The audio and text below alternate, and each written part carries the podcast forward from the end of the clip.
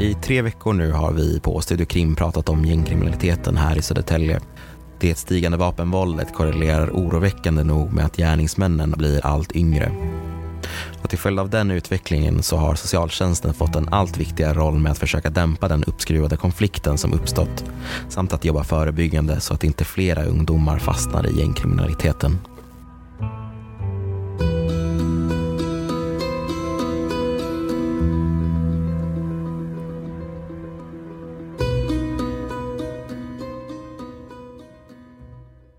Och välkomna till det fjärde avsnittet av Studio Krim. Du lyssnar på mig, Ricardo Burrows, och jag sitter här tillsammans med LTs krimreporter Torbjörn Granström. Hallå. Tjena, tjena. Och idag sitter vi också tillsammans med Tommy Järnet från socialtjänsten i Södertälje. Mm. Hej. Eh, vi har ju under några veckors tid nu i podden pratat om de allt yngre som florerar i gängkriminaliteten. Tommy, hur jobbar man i Södertälje mot unga personer som kan hamna i den här miljön?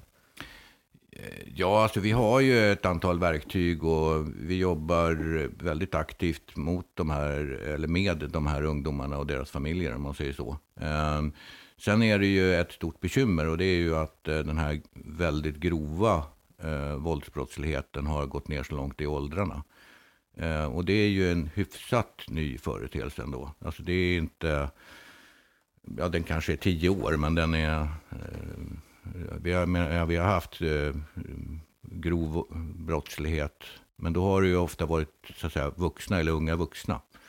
Men nu börjar ju liksom gå ner under 18 år och då, då är situationen en, blir situationen en annan. Vad är din analys av det och dina kollegor när ni pratar om vad det beror på?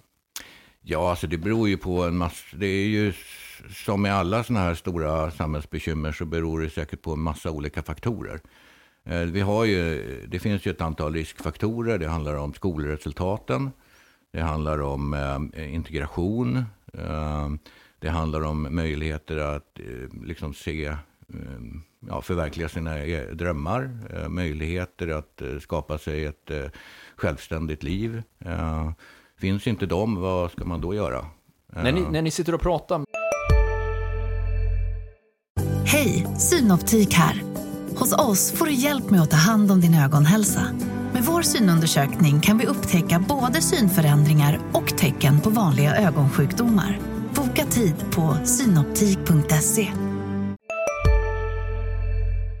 Med yngre tonåringar, vad, vad säger de i regel när ni tar upp de här frågorna om att de ska hålla sig borta från kriminaliteten och varnar för allt det här? Alltså problemet är ju att, att eh, den här organiserade brottsligheten, om man ska kalla det för, har ju sånt våldskapital numera. Så att det är inte så himla lätt att eh, få de klor i en så är det inte så himla lätt att säga nej. Eh, man kan bli hotad på olika sätt och man kan bli eh, lurad in i olika saker så att man blir beroende. Man kanske hamnar i en ekonomisk eh, beroendeställning till det här och så vidare. Så att det är inte så, har, har du väl hamnat där så är det väldigt svårt att ta sig ur, ur det hela. Eh, med risk för att man blir, ja, blir hotad eller, eller det händer någonting med familjen eller med sig själv. Så och vad, det, vad gör ni då om ni märker att det här är en ungdom som befinner sig i den här prekära situationen? Vad, vad kan ni göra då? Ja, alltså vi, har ju, vi har ju kontakter både med, med de här ungdomarna och med, med liksom nätverken runt omkring och så vidare. Eh, det vi kan göra det är ju att hjälpa ungdomarna att komma ifrån det här på olika sätt. Är man väldigt motiverad att lämna ett kriminellt nätverk så har ju vi avhopparverksamhet och andra eh, insatser så att säga. Så att vi kan eh, hjälpa den här ungdomen att komma, komma därifrån. Men, eh, men det är ju hoten är ofta kanske inte bara riktade till den här personen, utan det, hoten är kanske också riktade till syskon, till barn, till eh, föräldrar. Alltså det, ja. Och i en viss ung ålder har en känsla av också, om man är 15-årsåldern. Det är inte så lätt att bara kapa med alla sina kontakter Nej. och hoppa på ett sånt Nej. program heller. Så är, är det helt klart. Och det är, dessutom är det ju ett stort dilemma så att säga, i den här situationen när, när eh, brottsligheten har gått ner så mycket i åldrarna. Att nu pratar vi om den här exceptionella våldsbrottsligheten. Det är ju också att, att de här barnen, får vi kalla dem, eh, de har ju inte, deras hjärnor är ju inte färdigutvecklade. Så de har eh, liksom det här med konsekvenstänk och sånt där, det är liksom, eh, finns, eh, ja det, det är stora brister där. Och då, jag menar, det är ofta som med till exempel vanliga, ja man säger missbrukare och sådär. De kan hålla på och sen så är det kanske 21, 22, 23 års åldern. Då börjar man fundera på vad fan, vad gör jag med mitt liv? Vad, vad, det här duger ju inte. Och jag börjar få massa krämpor och, och konsekvenser av det hela. Och då är ju också hjärnorna utvecklade mm. så att man kan börja fundera på vad finns det för andra vägar. Men för de här ungdomarna i 15-16 års åldern så, så är det flera år fram till att, mm. att de kan börja tänka logiskt. och när de kan göra det då vid 23 års åldern eller mm. 22, det är väl också min erfarenhet att det är då man träffar på de här som vill hoppa av, ja, som vill ha ett precis. jobb, som vill börja om, ja. men som då har så mycket i sitt bagage ja. att det är förbaskat svårt att komma vidare. Ja, liksom. det, så är det, absolut. Men måste socialtjänsten tänka om sin strategi då om man ska komma åt de här mycket yngre personerna? Då, som... Ja, alltså så är det ju. Och det är där kan man väl säga att socialtjänsten har varit väldigt senfärdig, skulle jag säga. Och då pratar jag inte bara Södertälje, utan då pratar jag i landet i stort. För att jag tror att vi har jobbat på, vi är i en otroligt lagstyrd verksamhet. Eh, vilket vi ska vara för att vi har verktyg att eh, ta barnen från deras föräldrar och så vidare. Men eh, vi har inte riktigt liksom ha, ehm, eh, analyserat riktigt. Vad är det vi ska behöver göra med de här ung, ungdomarna som nu begår brott som, som eh, tidigare kanske 20-åringar gjorde. Mm. Ehm, och där, Hur gamla är de nu, när du säger ungdomarna? Ja, alltså vi har, alltså, de som rekryteras till nätverken på olika sätt, och som hantlangare och sådär, de kan ju vara nere i tioårsåldern, mm. absolut. Uh, men de som kanske skjuter och sånt där, de är kanske, eller som är hotas att bli skjutna, de kanske är 15, 16, 17, 18 års åldern. Men det är en oroväckande utveckling, absolut. Och de här åtgärderna då, som du säger att ni eh, inte kanske har analyserat och sådär, vilka åtgärder är det som inte biter på de här då, som kanske bet på Ja, alltså det, det här, får, här, här, får man ju liksom tänka, man får ha liksom två saker i huvudet samtidigt. Eh, eh, att låsa in en unge på ett, eh, ett, ett eh, särskilt ungdomshem då, eh, i och med att vi inte än så länge har några ungdomsfängelser i Sverige då. Eh, då blir man ju inlåst där och man kan säga att det är ju skadligt för individen. Så kan man säga. Alltså det finns större risker med en fortsatt kriminalitet om den blir inlåst. Eh, just utifrån att den skapar sig nya kontakter och den får dessutom med en, en sån här placering i sitt CV, vilket är bra. Eh, det ökar statusen. Ehm, och eh, så att det är, det är negativt för själva individen och för möjligheterna till rehabilitering. Mm. Man säger så. Ni ser inte Men, att det ger något långsiktigt? Liksom. Nej, absolut inte. Däremot så är det ju ändå så att ibland så måste vi göra det för att antingen att den här ungen eh, hotas och blir dödad. Mm. Alternativet är att han hotar, eller det finns en risk, stor risk för att han gör någon annan illa.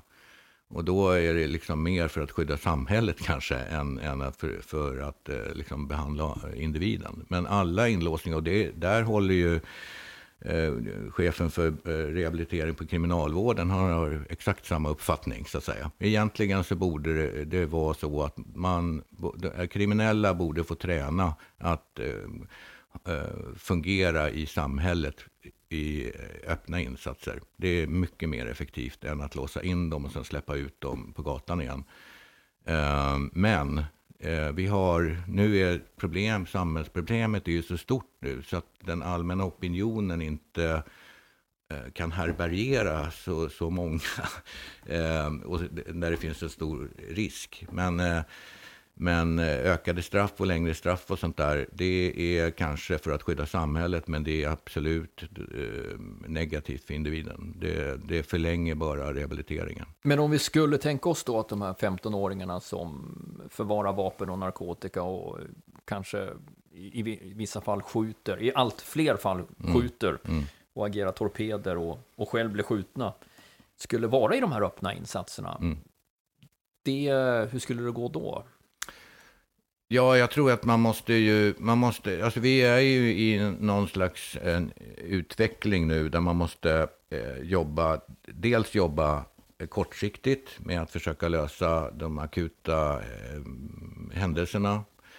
Men sen måste vi ju eh, satsa mer på att se till att eh, färre personer rekryteras in i de här eh, grupperingarna och eh, liksom skolas in i det här mm. levernet. Eh, och det har ju, Södertälje har ju sedan eh, några år organiserade vi om och fördelade om resurser till att förstärka det förebyggande arbetet väldigt, väldigt mycket. Eh, alltså, vi har ju inom socialtjänsten har vi ju ungefär samma bekymmer som polisen har. Polisen, och det har skrivits om väldigt mycket och det har ju talats väldigt mycket om eh, inom polisen att eh, byråkrati och andra, andra saker, även inom skolan så säger man att byråkratin äter upp eh, Eh, mycket av resurserna som annars skulle kunna användas till att bygga relationer till, till eh, ungdomarna och eleverna i skolan och sådär. Eh, socialtjänsten har exakt samma problematik. Vi sitter och skriver utredningar och vi gör, dokumenterar och vi fyller i protokoll och vi administrerar och vi, vi byråkratiserar hela verksamheten otroligt mycket. Vilket gör att, att det är färre, trots att vi har mer eh, socialarbetare, så är vi inte alls ute i lika stor utsträckning idag som, som för ett antal år sedan. Eh, och det är ett stort dilemma också. Hej, Ulf Kristersson här. På många sätt är det en mörk tid vi lever i. Men nu tar vi ett stort steg för att göra Sverige till en tryggare och säkrare plats. Sverige är nu medlem i Nato. En för alla, alla för en. Vi är specialister på det vi gör, precis som du. Därför försäkrar vi på Swedea bara småföretag som ditt. För oss är små företag alltid större än stora och vår företagsförsäkring anpassar sig helt efter firmans förutsättningar. Gå in på swedea.se företag och jämför själv.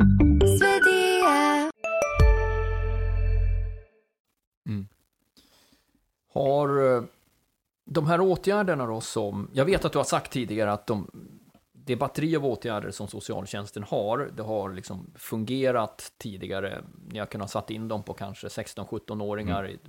tidigare decennier om vi säger så. Men mm.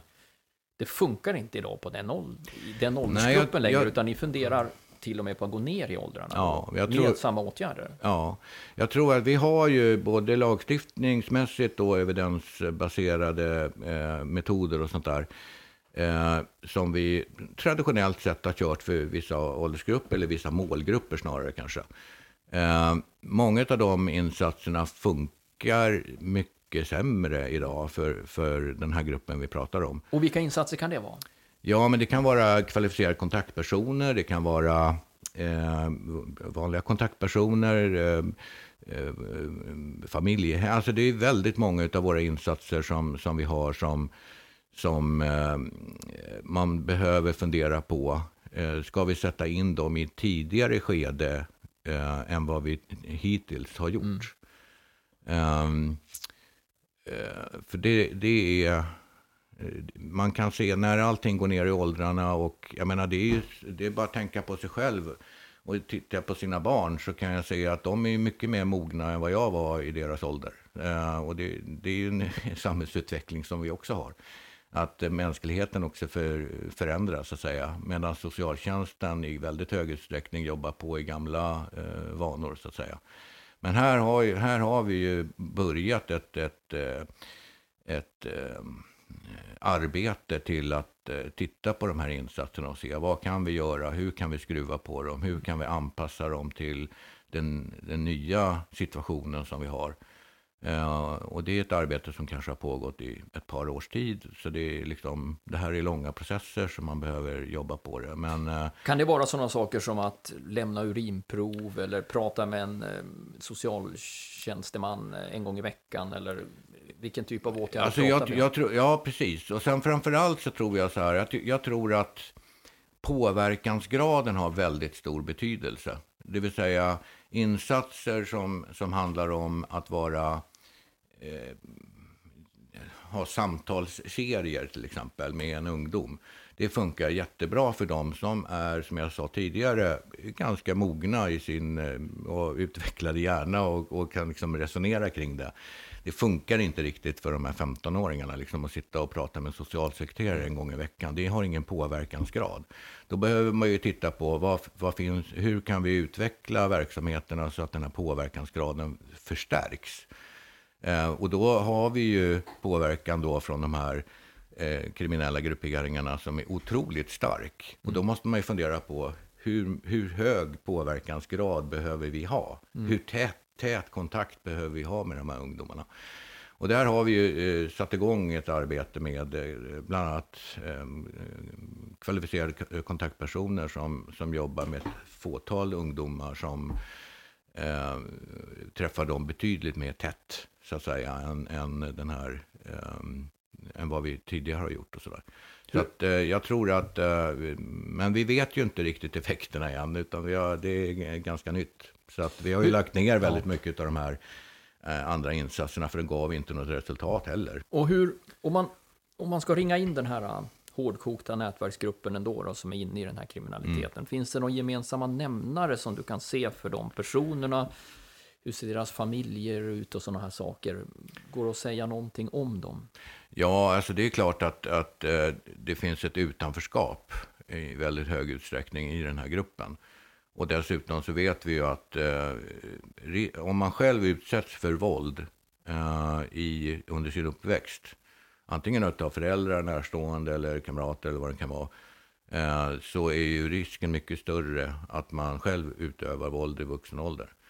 Eh, och våldet är en av de absolut viktigaste eh, problemen som vi har i dagens samhälle. Alltså, vi får ju in kanske 6 000 anmälningar till socialtjänsten varje år i Södertälje. 40 procent av de anmälningarna handlar om våld.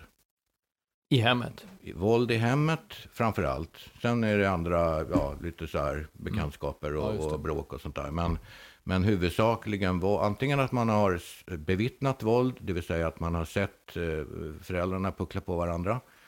Eller också att man eh, har själv blivit utsatt för våld eller misshandel. Då. Eller sexuella övergrepp eller hedersproblematik. Mm. Så det, det är liksom... Ser man mycket dysfunktionella familjer? Ja, alltså psykiat, eh, liksom, psykiatrin och, och, och har ju nermonterats och inte alls kunnat tillgodose de behov som finns. Eh, vi ser stora, det är långa väntetider till, eh, till eh, utredningar. Det finns få hjäl liten hjälp att få, vilket gör att, att socialtjänsten hamnar då i ett läge där vi ska ta hand om personer som mår psykiskt dåligt, vilket vi inte, vi har ingen kompetens på det området. Eh, och vi försöker då att få till det där på olika sätt, men det är stor, jättestora brister på det området.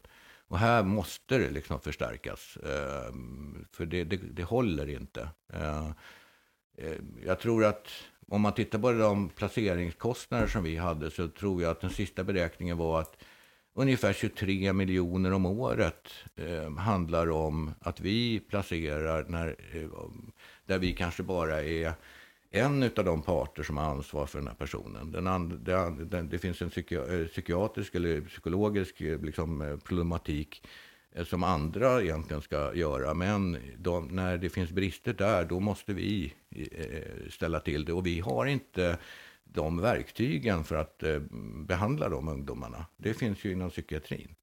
Eh, så det är ett jättestort dilemma. Och många av de här ungdomarna som, som finns med i de här grupperna har ju eh, problem, eh, psykiatrisk problematik. Så är det. Mm. Absolut. Men, men det här med våldet du säger som mm. förekommer då i många av de här personernas hem och sådär. Mm.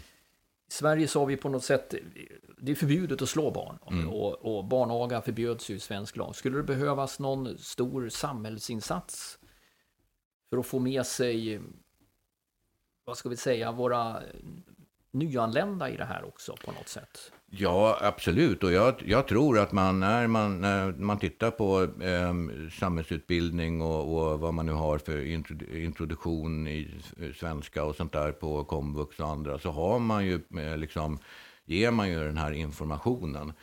Men jag menar, det, det är inte bara invandrarfamiljer som, som, som, eh, där det förekommer bråk, utan det förekommer även i Sverige, trots att det är förbjudet. Ja. Så, att, eh, så att det, det, är liksom inte, det är inte bara en kulturell fråga. Eh, Man sen, kan sen är det naturligtvis så att, att det, tar, det tar lång tid för att rent värdegrundsmässigt byta en värdegrund som man kanske har från hemlandet och eh, som man tar med sig hit och sen ska man liksom anpassa sig och integrera sig och tänka på ett annat sätt. Alltså det, det är inte gjort i en handvändning, det måste man ha respekt för. Ni är ju liksom inte ensamma ansvariga för de här barnen, tänker jag, utan det finns ju väldigt många andra kontaktpunkter för en ung person i samhället. Jag tänker till exempel skolan, alltså hur ser samarbetet ut med, med skolväsendet?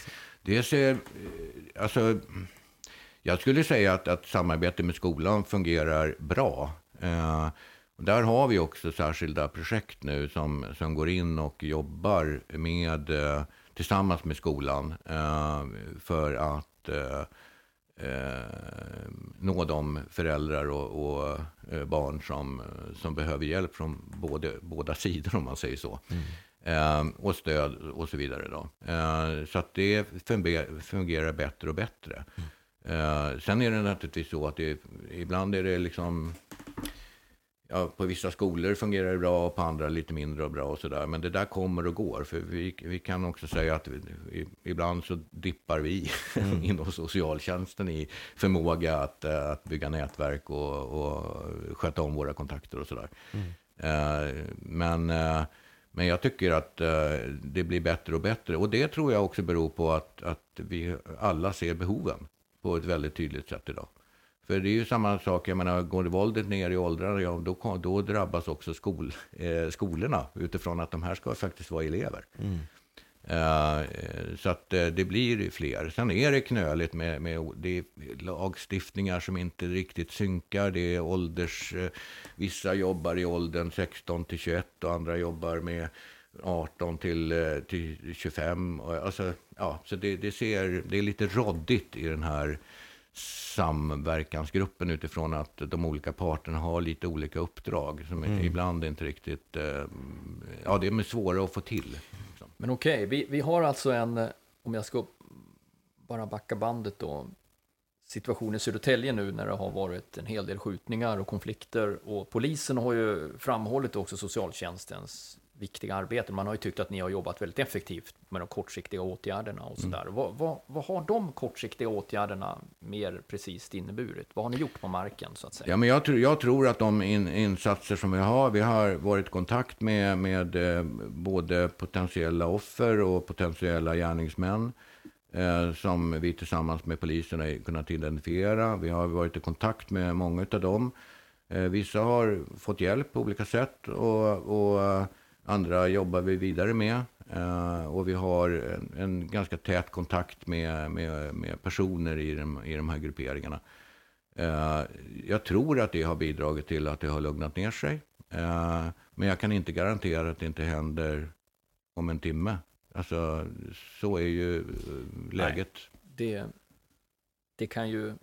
Men ni, ni det har i alla fall varit lugnt ett tag om vi säger så. Och ni, ni för de här diskussionerna både med, med de här killarna då och familjerna också eller? Ja, alltså, det, naturligtvis så är det ju så att familjerna måste ju vara med i, i allt vårt arbete. Mm. Eh, och särskilt när det är minderåriga, då, då måste ju familjerna vara med. Sen ibland så, så vi har ju också tvångslagstiftning som eh, verktyg om man säger så. Så att eh, är det så att man bedömer att behov, eh, en ungens behov eh, behöver till, tillgodoses på något sätt och föräldrarna inte ställer upp på det, ja då, då kan vi med tvångsmedel gå in och vidta åtgärder. Men har ni fått göra vi, många sådana nu? Ja, vi har en, en, en utökning av eh, tvångsvård, ja det kan man säga. Eh, inte någon sån här jätte, ingen explosion, men det, det är fortfarande, man kan se att jag menar, tidigare har vi haft kanske sex ungdomar som samtidigt har suttit på inlåsta på institution. Och nu har vi kanske åtta eller någonting. Mm. Så att eh, det är inte någon, eh, det är inte en explosionsartad ökning, men det är en ökning naturligtvis. Och det krävs väldigt mycket arbete under de här perioderna. Så att jag tycker att man har hanterat det här från både myndigheternas sida och från förebyggande verksamheterna och socialtjänsten och, och sånt som har jobbat med de här grupperna och tillsammans med polisen har man gjort ett kanonjobb. Mm. Eh, men som sagt var, vi har gjutit olja på vågorna kanske eh, och nu gäller det liksom att jobba med ännu mer effektivt för att se till att den här gruppen minskar i omfattning. Och narkotikan brukar lyftas fram mm. som en förklaring till det som sker nu också och att ja, narkotikamarknaden är igång 24-7 hela tiden. Och det är snabba, lättåtkomliga inkomster och de här yngre kanske får betalt med ett par tusenlappar för att göra någonting. Mm. Vilket kanske är mer än deras föräldrar Absolut. tjänar på ja. en dag, höll jag på att säga ibland. Men eh, det, det, det, känns ju rätt hopplöst när man, när man, när man ser sådana, eller hör sådana uppgifter. Att, ja, vad, ser du någon möjlighet? Vad, vad borde, hur kan man komma åt det? Alltså jag, jag tror ju på... Big Mac har miljarder fans över hela världen. Under mer än 50 år har den skapat popkulturell historia. En legend med 100% nötkött och den mytomspunna såsen. Nu finns Big Mac för bara 39 kronor på McDonalds. Hörni, gänget. Vad är vårt motto? Allt är inte som du tror. Nej, allt är inte alltid som du tror. Nu täcker vårt nät 99,3 procent av Sveriges befolkning baserat på röstteckning och folkbokföringsadress. Ta reda på mer på 3.se eller i din 3-butik. Mer närvaro från alla. Vi behöver ha en, en eh, liksom, eh, civilkurage. Eh, behöver öka. Eh, ögonen måste öppnas på många. Att den här samhällsutvecklingen som vi har, den, kan, den kommer vi inte, det kommer inte sluta gott. Eh, det behöver vi alla jobb, hjälpa till med. Eh, tystnadskulturen är ju ett stort bekymmer. och som också möjliggör för den här typen av utveckling. Hade vi haft öppna ögon som hela tiden informerar vad som, komma, eh, eller vad som händer, då, då skulle den här utvecklingen inte ha varit. Men tack vare att vi har samhället har eh, lämnat eh, vissa av de här områdena och, och, så, så, så har under väldigt lång tid, ska jag säga, det är inte här ingen, inga korta processer, men under lång tid så har, så har den här utvecklingen skett. Eh, och nu blir den väldigt liksom, officiell eller märkbar och synlig. Eh, det var inte så många, det är kanske, vad kan det vara, 30 år sedan som den första ungdomsskjutningen skedde eh, av en ungdom i Södertälje. Och det är inte så länge historiskt sett. Då. Vi har en ny regering på plats. Mm. Jag tänker, hjälper eller skälper den socialtjänstens arbete? Har du någon åsikt kring det? Ja, nu har inte jag hunnit titta på vad, vad den här eh, budgeten eh, som presenterades igår, eh, vad den innehåller riktigt och vad den kommer få för konsekvenser för socialtjänsten. Eh, bra att man eh, har satsat på polisen och att man har eh, satsat på skolan. Eh, jag förväntar mig att eh, det kommer en del satsningar även på det mera förebyggande arbetet och inte bara inom skolan. Eh, man har pratat om familjecentraler och det har vi ju startat upp vår andra här i Södertälje eh, här i höstas. Eh, eller nu i höst. Så att eh, eh det känns väl positivt. Eh, sen har vi en inflation som kommer att äta upp alla extra bidrag från regeringen. Så att vi får väl se. Eh, hur det löser sig. Eh, jag delar inte regeringens syn på eh, att eh, eh, straff, eh, ökade straff och sånt där. Som jag har nämnt tidigare så tror jag inte på den modellen. Men samtidigt så behöver vi ha ett samhälle där majoriteten av samhället tycker att man har en trygg situation. Man kan inte bära för mycket våld i sin omgivning. Och då behöver man kanske ha eh, låsa in folk, absolut. Men eh, det är inte det som är lösningen långsiktigt. Ja. Och med de orden tror jag att vi avrundar för den här veckan. Uh, jag får tacka dig Tommy för att du ställde upp. Tack. Uh, Tack så mycket.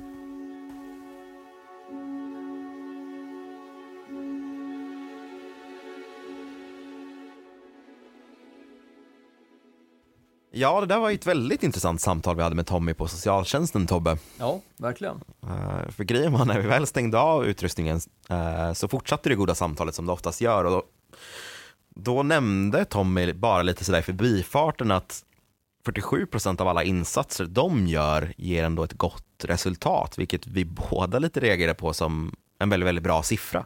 Ja, nästan hälften som faktiskt inte återkommer till socialtjänsten inom minst ett år eller någonsin. Mm. Och eh, det, man blir ju påmind faktiskt om att eh, man allt för sällan tänker på allt det bra som eh, socialtjänster och andra myndigheter faktiskt gör och hur många fler vi hade kanske haft där ute om de inte hade gjort det här. Mm.